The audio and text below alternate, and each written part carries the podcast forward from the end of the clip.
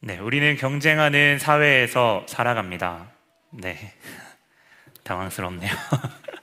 네. 아, 그래서 다른 사람보다 앞서기 위해서 그것이 공부이든 기술이든 더 빨리 배우면서 내가 먼저 중요한 지점을 점령하기 위해서 그렇게 나아가도록 우리는 경쟁하도록 교육받습니다. 점점 경제가 어려워지고 빈부격차가 있는 상황에서 안전하다고 생각하는 그 직업으로 우리가 모두가 몰리기 때문에 때문인데요. 대부분의 파, 어, 경우에는 파이가 이렇게 정해져 있기 때문에 아, 그것들을 늘릴 수 없기 때문에 먼저 시장을 점유한 사람이 아, 이제는 살아남는 것이고 어, 우리는 그 점유를 먼저 점유한 사람들 늦게 우리가 그 가운데에 들어섰다면 어떻게든 그것들을 아, 그것을 빼앗을 수 있을지 것들의 마케팅을 연구하며 우리의 삶의 목표는 그래서 경쟁에서 살아남는 것이고 이를 위해서 어떤 개인이나 기업은 어떻게 하면 자기의 PR을 잘하는 데 집중하게 됩니다. 안타까운 것은 자기를 드러내는 것에 있어서 어, 그치는 것이 아니라 상대를 어, 때로는 깎아내리고 때로는 거짓된 소문을 퍼뜨려서 경쟁하는 상대를 짓누르는 모습이 이 현대 사회를 살아가는 우리의 이면에 있는 깔려 있는 어두운 모습 중의 하나입니다. 여러분 어떻게 생각하십니까? 경쟁하는 사회에 우리가 지금 살아가고 있지 않습니까? 마치 쳇바퀴 도는 것처럼 우리가 어, 때로는 문이 이렇게 축 열리면 이렇게 경주견이 이렇게 앞만 보고 달리는 것처럼 어, 누군가는 그게 인생이야 라고 인생은 어차피 그렇게 살아가는 거야 라고 이야기하는데요. 여러분 삶의 목적을 어디에 두고 살아가십니까? 오늘 본문에 보게 되면 제가 서두에 나눴던 부분과 조금은 비슷한 아, 당시의 고린도 교회의 모습을 이렇게 살펴볼 수 있는데요. 이 거짓 교사들이 바울을 경쟁 상대로 생각하게 되고 어떻게든 그들 자신을 드러내려고 합니다. 아, 성경에 오늘 보니까 저는 크게 두 가지로 이렇게 나누어 보았는데요. 첫 번째 모습을 보면 그들이 다른 사람과 비교하는, 비, 교하여서 그들이 더 높다라고 어, 생각했습니다. 여러분, 우리가 세상을 살아가게 되면 비교라고 하는 것은 피할 수 없는 것 같아요. 그런데 죄성을 가진 우리가 그 비교하에, 비교에서 상대를 칭찬하거나 아, 진심으로 축하해 주나요? 아, 아니죠. 대부분은 아, 질투와 시기를 합니다. 여러분 가운데 슬퍼하는 아, 환경을 같이 슬퍼해 주는 것이 쉬우신가요? 아니면 기뻐하는 것을 함께 기뻐하는 것이 쉬울까요? 네, 여러분에게는 어떠세요? 아, 여러분 내가 비교할 대상이 아닌 경쟁 상대가 아니면 그나마 기뻐해 주는 것이 너무나도 쉽습니다. 그런데 경쟁 상대가 이제 생기게 되면 어, 조금은 달라지게 되죠. 오늘 교직교사들은 바울을 자신과 비교해서 바울보다 아, 내가 더 나은 사람이야 라고 하는 것을 바울의 변증을 역으로 생각해 볼때 아, 그렇게 거짓교사들의 모습을 생각해 볼 수 있습니다. 여러분, 그런데 오늘 성경에 보니까 그들이 거기에서 그치지 않습니다.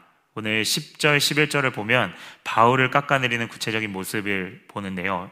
10절을 한번 살펴보면 그의 말이 그의 편지들은 무게가 있고 힘이 있으나 그가 몸으로 대할 때 그가 찾아가서 이렇게 대면해서 이야기할 때는 약하고 그 말도 시원하지 않다 하니 바울의 외적인 부분들이 볼품 없었던 것 같습니다. 학자마다 바울의 생김새가 아, 뭐 볼품 없었다 라고 이렇게 이야기하는 사람도 있고요. 최근에 뭐 주석이나 이렇게 논 문을 보니까 그 당시에 있는 사람들의 모습이 그렇기 때문에 오히려 바울을 역으로 바울의 외모를 칭찬하는 네, 그런 사람도 있습니다.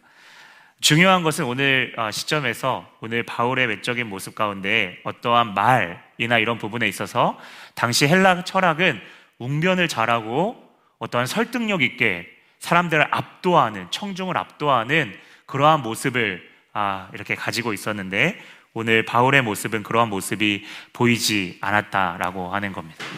그래서 거짓 교사들은 그를 어떻게든 끌어내려고 선동합니다. 그런데 이들의 자랑이 정말 치졸한 것은 그 다음에 12절을 보게 되면 나옵니다. 하반부에 저는, 저는 이제 쉬운 성경으로 한번 보고 싶은데요. 그러한 사람들은 자기들이 만든 표준에다 자기들을 재거나 비교하는데 여러분 그들이 주장하고 우월함을 주장하는 그 근본, 그 근간 자체가 객관적이지 않다는 거예요. 여러분 누군가 우리가 토론하거나 대화하면요 같은 식탁에서 같은 어떠한 상대에서 논리적으로 그들을 이렇게 아, 이야기하고 어, 비판하는 것은 정당합니다. 그런데 그러한 정당한 설전도 아니고 어떤 인신공격으로 바울, 바울을 완전히 그냥 깎아내리면서 혈안이 되어 있는 아주 비겁한 행동의 모습이었습니다. 보통 우리는 이러한 모습에 있어서 우리는 요즘 세대에는 이러한 사람들 대부분 자존감이 낮을 때 그러한 경우가 있다라고 이야기하는데요. 오늘 거짓 교사들이 정말 이렇게 어리석은 행동을 하는 모습을 보입니다. 두 번째 자랑하는 자들의 오늘 특징을 보면 13절을 아, 이제 미루어 생각할 수 있는데요. 자신의 것을 과장하고 분수 이상의 것을 이렇게 자랑합니다. 아, 이 바울이 했던 행동들을 자기가 했던 행동으로 이렇게 아, 이렇게 스스로의 공을 돌리고요. 어, 그리고 그 가운데 과장하고 분수 이상의 것을 이야기했다고 하는데요. 그리고 엄연히 말하면 과장이라는 것은 거짓된 거죠. 거짓말입니다. 아, 거짓됨이 오늘 11절에도 나와 있습니다. 11절의 내용의 뜻을 보면 바울이 말과 행동이 다르다는 건데요. 그렇게 행동하지 않았음에도 불구하고 오늘 아, 그 거짓 수자 아, 교사들의 그들의 관점에 따라서 이렇게 이야기하는 모습을 보게 됩니다. 만약에 이러한 거짓된 말을 들었을 때 그 심정이 얼마나 타들어갔을까요? 성경은 15절에도 반복해서 말하는데요. 어, 그들의 수고의 분수의 이상을 자랑하면서 성도들이 어렵게 정말 타올랐던 그들의 믿음을 어떻게든 끄려고 하는 아, 거짓 교사들의 모습입니다. 몇 주 전에 살펴봤죠. 예루살렘 아, 그 성도들을 아, 교회들을 돕기 위해서 구제원금을 1년 전에 하였는데 그것들이 이제 거짓 교사들을 통해서 이렇게 아, 잠잠해지는 아, 그러한 모습을 우리가 안타까운 모습을 어, 보았습니다. 그럼 그 내면 안에 이간질 하는 것이 진짜 실제로 무엇을 이야기하나요? 더 이상 이제는 바울에게 관심 갖지 마. 그 바울이 정말 그 초라하고 그 변변치 않은 그, 그 사람한테 이제 관심 갖지 말고 이제 너희들의 목자, 참 목자는 바로 나야. 라고 하는 거짓 교사들의 모습이었습니다. 그런데 오늘 성경은 그들이 이렇게 비교하고 과장되고 거짓된 행동 깊은 곳에 있는 부분들을 아, 다뤄줍니다. 오늘 88절에 바울이 이야기하는데 옳다 인정함을 받는 것에 대해서 언급하죠. 사람은 저마다 차이점이 있지만 아, 차이가 있지만 자랑하는 데 내면 깊은 곳에서 인정을에 대한 갈망이 있습니다.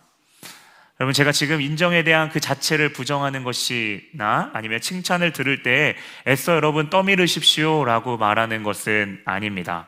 남을 칭찬하고 세워주는 것 칭찬 자체는 너무 좋은 거죠. 그런데 18절에 보면 옳다 인정함을 받는 자는 자기가 자기 자신을 칭찬하는 자가 아니라 오직 주께서 칭찬하는 자라고 이야기합니다.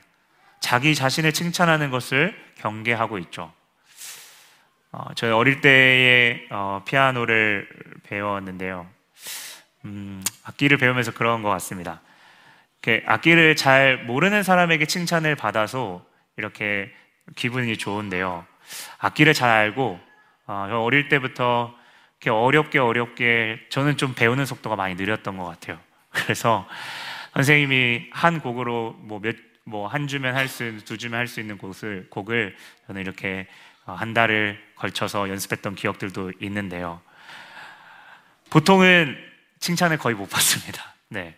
아, 지적도 많이 당하고, 이렇게 책망도 많이 당하는데, 그러다가 한 번씩 그것들을 딱 맞췄을 때에, 아, 칭찬해 주시는 레코딩을 이제 했었는데, 그 레코딩이 끝나고 딱 이렇게 틀리지 않고 맞췄을 때, 그 칭찬받았을 때는 그동안의 그 수고가 아, 정말 씻겨 내려가는 아, 그러한 기쁨이 있었는데요.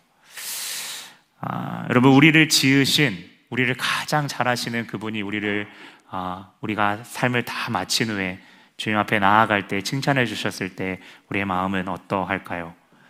오늘 반대로 가장 비참한 것은 그 선생님이 인정받, 인정받는 것이 불가능하다고 내가 스스로 포기하고 자기가 자기 스스로를 합리화하고 자랑하는 자아조치된 사람이 가장 비참한 사람입니다. 그런데 인간은 인정에 대한 갈망이 있기에 여러분 자기가 자신을 스스로 높이는 것에 있어서 그렇게 우리는 우리 스스로 알고 있어요. 좋은 선택지가 아님에도 불구하고 계속해서 자신을 드러내려고 합니다. 곰곰이 생각해 보면 사실 우리가 거짓 교사들을 이렇게 비판하기에 앞서서 우리 자신의 모습을 예, 봤으면 좋겠는데요. 만약 우리가 우리 스스로를 드러내 보이는 것까지는 원치 않더라도 우리가 직장에서 팀에서 과제나 일을 하는데 우리에게 피해를 주는 사람이 있으면 과도하게 사람을 비난하고 무엇 때문일까요? 금방 언급했던 아, 너 때문에 또 인정받지 못하는 혹시 그러한 부분 때문에 아니면 누군가가 내 것을 조금이라도 체각이라도 한다면 속으로 참지 못하고 분을 내는 경우는 없으신가요? 그래서 어느 순간 하나님의 자녀라는 정체성보다 인정하기 싫지만 이래서 내 위치가 내 정체성으로 정해지며 사람들이 나를 보는 그 스타일이나 외적인 그러한 모습이 나를 나대게 하고 그 힘으로 내가 살아가고 있는 것은 아닌지요.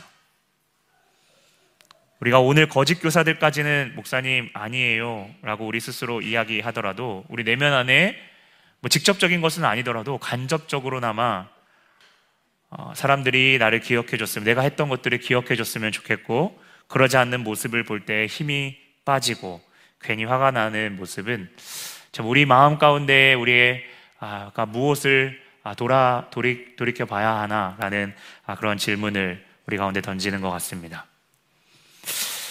참 이러한 모습을 보게 되면 우리는 인정에 참 배고파하고 우리의 입으로 믿음으로 고백하며 괜찮다 겸손하게 이야기하지만 우리 스스로 겸손해지는 것은 참 어렵습니다.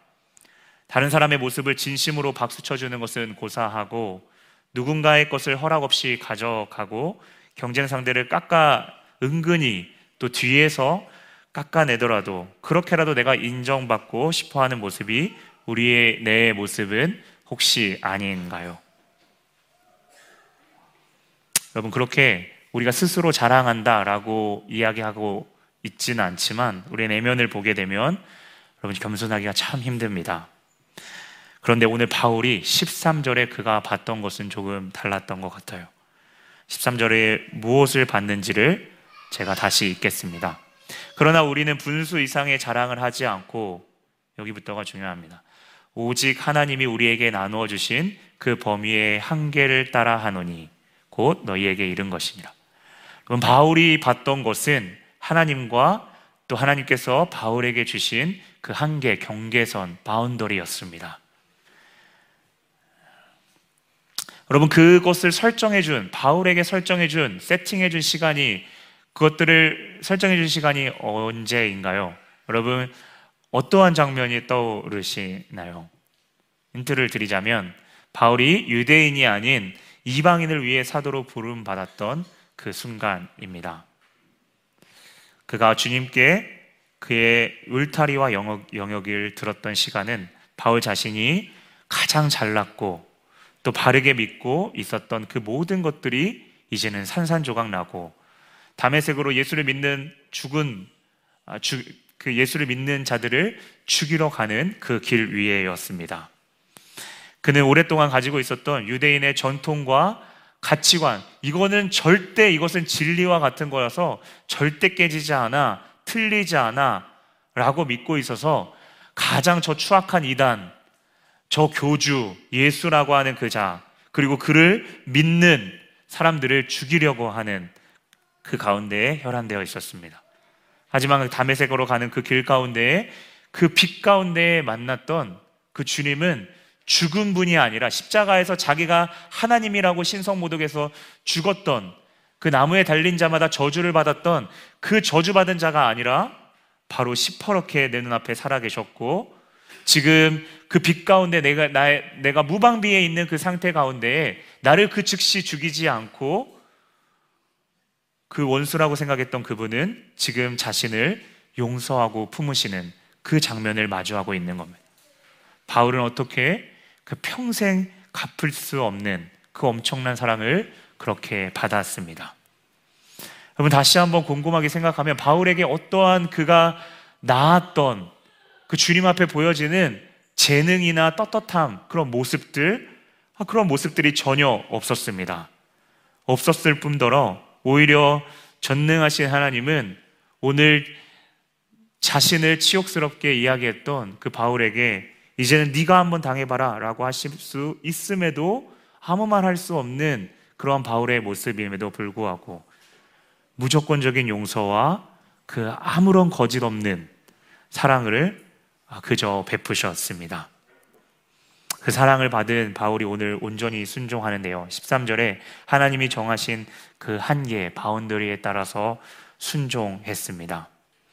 여러분, 다시 한번 이야기하지만 그에게 겁을 줘서 복종하게 하려고 너 순종 안 하면 지옥 간다. 이런 식으로 어, 하나님께서 그렇게 나아가게 하신 것이 아닙니다.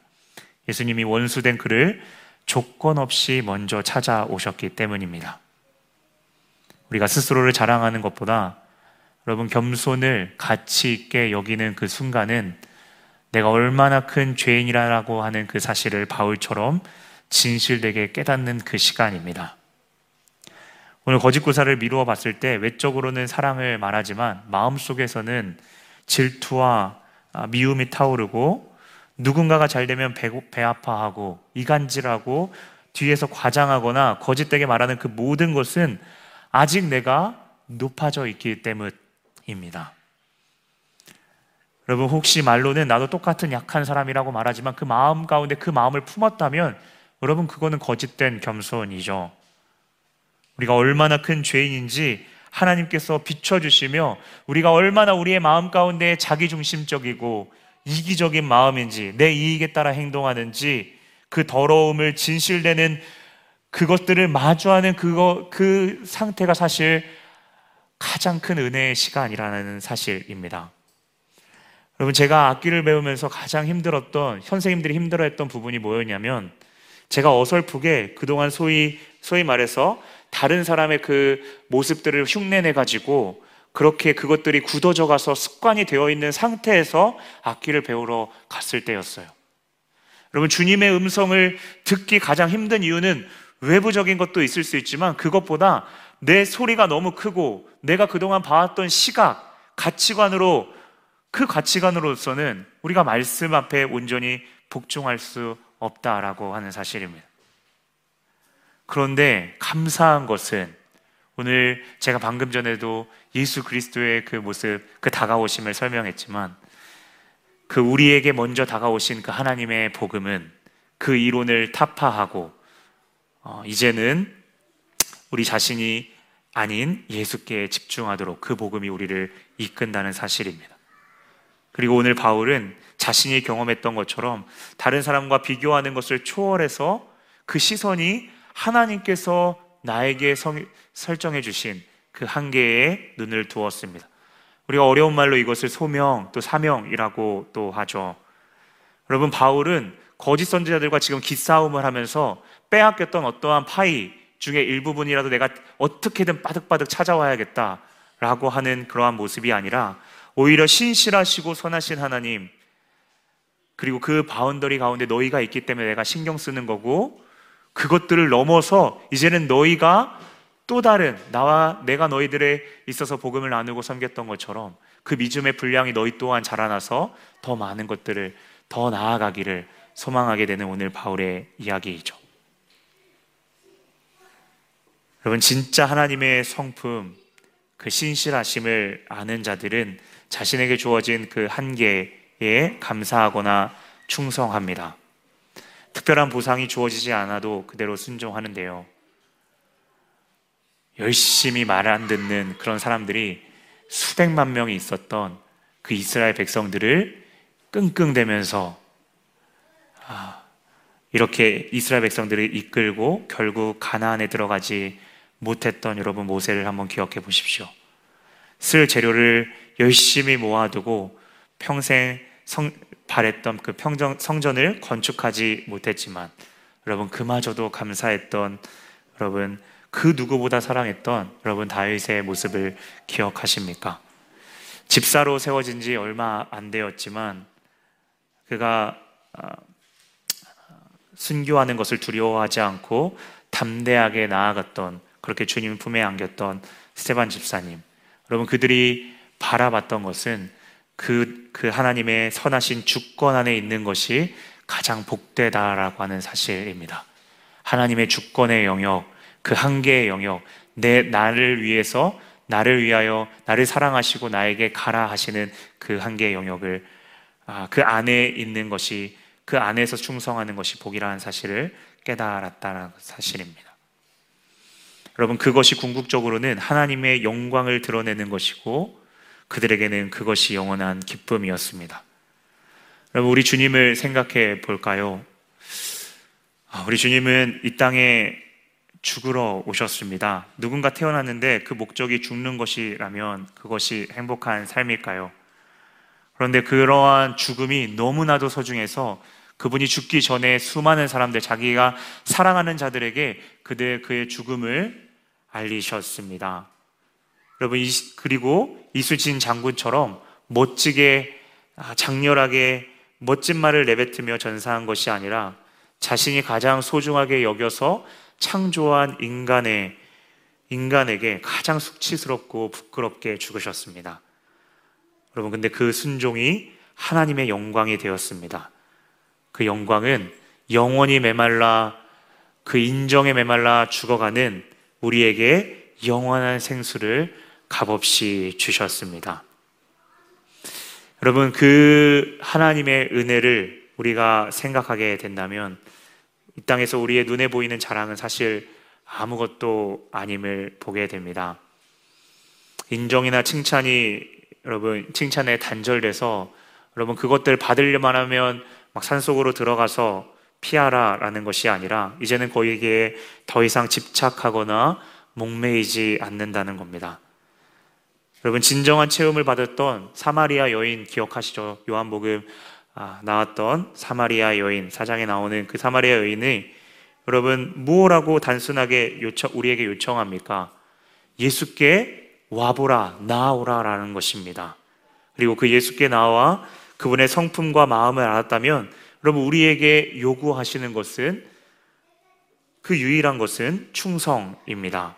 그리고 그분을 기대하는 것이죠. 아, 때로는 억울하고 바보 같아 보여도 그 어떠한 인정도 아니라 천국 문 앞에서 나를 맞아주시고 그분의 칭찬이면 족하다고 마음 깊이 여기며 그분의 말씀을 따르는 것입니다. 여러분, 우리가 귀 기울여야 하는 것은 하나님께서 우리 각자에게 그래서 주시는 우리의 울타리가 어디에 있는지를 듣는 것입니다. 하나님께서 허락하신 각자 정하신 울타리가 있습니다. 그것은 내가 설정한 것이 아닙니다. 오늘 성경은 분명히 하나님께서 허락하신 것이라고 말합니다. 그래서 우리가 주님께 시선을 두면 여러분 이제는 더 이상 우리가 비교할 게 없습니다. 왜냐하면 하나님은 그 울타리에서 충성하시는 그 경계선, 그 한계 안에서 설정해 놓으신 그 가운데에 하나님은 온전히 영광 받으실 것이기 때문입니다. 하나님이 영광이 없으셔서 너가 하는 것들을 못 이루면 내가 영광을 덜 받고가 아니라 하나님 우리 가운데 충성되게 나아가는 그 가운데에 어떠한 모습이든 영광 받으실 것이기 때문입니다. 그리고 그 충성된 자들에게 하나님의 나라를 더 선명하게 보여주실 것이기 때문입니다. 여러분, 우리의 마음 가운데 다른 사람과 자꾸 비교해서 우리의, 우리의 소명, 사명이 작다고 생각하는 것은 우리의 소견입니다. 신실하신 하나님을 기억한다면 하나님의 뜻대로 순종하는 것이 가장 복된 것입니다. 그분은 우리의 바운더리를 정해 주시고 그리고 알아서 가라라고 하지 않았습니다. 14절에 보면 바울이 그들에게 가지고 나아간 것을 말합니다. 바울이 나, 무엇을 가지고 나아갔죠? 그리스도의 복음을 가지고 나아갔습니다. 그 복음이 하나님의 능력이 되고 하나님께서 그 가운데 그것은 그 가운데 함께 하신다라고 하는 사실을 의미합니다. 그래서 우리가 더 이상 우리 자신의 능력, 우리의 어떠함 때문에 불안해하거나 걱정하지 않아도 되는 것이죠. 여러분 오늘 거짓 선지자들로 어, 거짓 교사들로 미루어 볼 때 여러분 그들에게는 애초에 하나님의 부르심이나 소명, 사명 같은 것이 없었습니다. 그들 인간적인 부와 명예를 그들이 얻기 위한 하나의 통로였고 이미 바울이 개척한 그 교회의 기생충처럼 살아가는 존재들이었습니다. 여러분 그러면 우리 가운데 비교와 경쟁 없는 곳으로 여러분 피하라고 하는 의미인가요? 절대 아닙니다. 이제는 주님의 성품 가운데서 그 하나님의 보내신 그, 그 마음을 알고 그 가운데 내 삶을 해석하고 내 율타리와 영역을 바라볼 때 이제는 그 영역을 통해서 내 정체성을 확인받는 것이 아니라 주님 안에서 자녀된 정체성을 그 복음을 들고 그 울타리에 오늘 14절처럼 그리스도의 복음을 다채롭게 나의 boundary, 나의 한계와 울타리 안에서 어떻게 디자인하시고 다채롭게 하실 그분을 기억하는, 기대하는 것입니다. 그리고 그것은 다시 말하지만 하나님의 나라를 다스리고 선하심을 통치하시는 그 주님의 성품을 신뢰하기 때문에 우리가 온전히 복종하고 기뻐할 수 있습니다. 여러분 다시금 강조하지만 스스로를 자랑하는 순간 있게 되는 것은 그 엄청난 십자가의 은혜입니다. 자신의 손이 높여지 들려지는 그 순간에 우리는 하나님을 자연스럽게 제쳐놓고 우리의 삶을 생각하게 됩니다. 우리의 성공하는 경험이 많아질수록 경계해야 되는 것은 하나님보다 앞서가는 것입니다. 교만한 것이죠.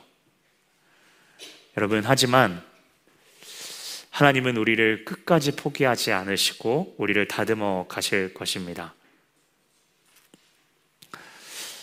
여러분, 우리와 비슷한 시대, 어, 자기의 소견대로, 자기의 인정을 위해서 그렇게 자기의 뜻대로 살아갔던 아, 시대, 우리 주일학교, 여름성경학교의 배경이 되는 시대이기도 한데요. 사사기에 있는 시대입니다.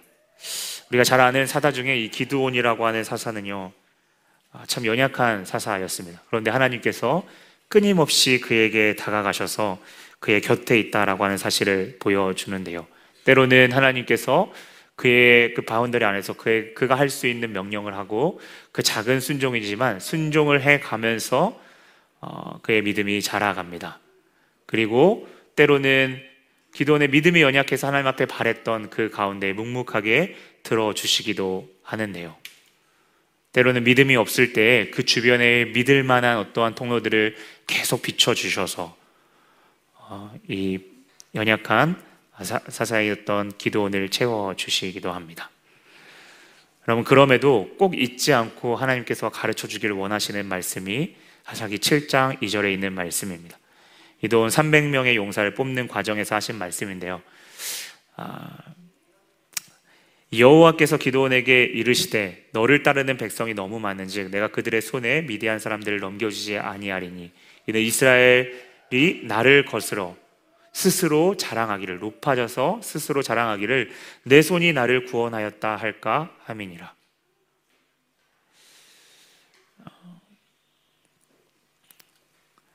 여러분, 우리 가운데 하나님께서는 그 가운데 계속해서 하나님께서 하셨다라고 하는 그 사실을 계속 알려주기를 원하는데요. 10편 97편 7절을 보면 조각한 신상을 섬기며 허무는 것으로 자랑하는 자는 수치를 당할 것이니라. 너희 신들아 여호와를 경배할지니라. 여러분, 어쩌면 우리 가운데 하나님께서 우리의 한계를 넘어서서 우리의 생각대로 하나님께서 정해주신 한계에 감사하지 않고 우리의 것을 자꾸 밀고 너 그 가운데에서 자꾸 불평하려고 할때 그렇게 우리의 목이 뻣뻣했을 때 원래 시편 97편 말씀처럼 여러분 때로는 우리 가운데 우리의 자랑을 부끄럽게 하실 때도 있습니다. 수치를 당하게 하시는 것이죠. 여러분 그런데 그때 우리 감사하십시다. 참 힘들지만 우리를 낮추시는 것은 점점 더 우리 안에 무엇인가 바꿀 수 없는, 무엇과도 바꿀 수 없는 무엇보다 그 귀한 예수 그리스도의 사랑을 우리 가운데 알게 하시고 우리에게 주신 그 바운더리를 소중하게 보게 하기 위한 하나님의 지혜의 과정일 수 있기 때문이죠. 언젠가, 언젠가 이 바울의 고백이 우리의 고백이 되기를 원합니다. 알라디아서 6장 13절에 있는 말씀을 이렇게 나누고 마치려고 하는데요. 그러나 내게는 우리 주 예수 그리스도의 십자가 외에는 결코 자랑할 것이 없으니 그리스도로 말미암아 세상이 나를 대하여 십자가에 못 박히고 내가 또한 세상에 대하여 그러하니라. 우리의 삶이 정말 십자가의 그 복음 안에서만 해석되기를 원합니다. 여러분, 하나님은 우리 가운데 몇 달란트를 남겼느냐라고 중요한 것이 아니라 우리의 재능에 따라 나눠 주셨을 때 그것을 그것 가운데 우리가 충성할 때 우리 가운데 우리, 우리를 칭찬해 주시고 인정해 주시며 착하고 충성된 종아라고 말씀해 주십니다. 여러분 그것을 맛보는 남은 한 주 되기를 원합니다. 예수 안에서 자꾸 우리의 마음 가운데 불안해하고 무엇 때문에 내가 불안해하는지 무엇에 목말라 있는지 한번 주님 앞에 겸손히 구해 보십시오. 그리고 그 가운데에 그 부끄러움 가운데 마주하는 그 십자가의 그 사랑 가운데 여러분 주님 안에서 양육되어지는 남은 한 주 되기를 주님의 이름으로 축원합니다. 아멘. 네, 우리 같이 찬양했으면 좋겠는데요. 우리 마지막 찬양 같이 네, 나눴으면 좋겠습니다. 여러분 제가 이 본문에 있는 말씀을 10년 전에 어, 호주에 있었을 때 시드니에 있었을 때 설교를 들었습니다. 때는 뭐 교역자도 아니었고 너무 경쟁되는 그 사회 가운데 살아가는데 앞으로 뭘 이렇게 하면 살아가야 될지 막 고민했던 시기였습니다. 군대를 막 전역하고 네, 그런 시기였던 것 같은데요. 그때 이 말씀이 저에게 그 그때 들었던 그 설교의 말씀이 저의 가운데에 하나님의 진실한 마음으로 다가왔습니다. 아, 나는 뭐 다른 사람보다 특별하게 잘하는 것이 없어 보이고 특출나게 없는 없어 보이는데 정말 그리스도 안에서 내가 정말 복음 안에서 나아갈 때 하나님께서 나에게 예비하신 그 boundary 한계가 있구나. 라고 하는 사실이 저에게 있었고 그 이후에 하나님한테 물었습니다. 하나님 저는 앞으로 어떻게 나아가야 할까요? 조금 뒤에 하나님께서 좀 시간이 흐른 뒤에 하나님께서 저를 이렇게 하나님 말씀을 전하는 자로 부르셨습니다. 아.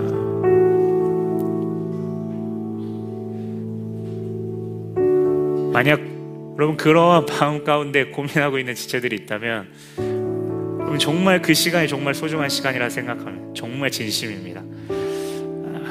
아, 하나님 앞에 구하, 구해 보십시오. 정말 진심으로 주님 나의 깊숙한 마음 다른 사람이 알지 못하는 자꾸 비교하고 억눌려 있는 나의 마음 가운데 하나님 그거에서 자유하는 것을 넘어서서 하나님께서 보여주시는 그 복음 안에서 해석되는 그 빛 가운데 내가 담대하게 거침없이 나아가고 싶습니다. 이렇게 고백하는 저희 이후의 기도 시간이 되었습니다. 우리 다 같이 일어나서 같이 아, 찬양하며 나아가도록 하겠습니다.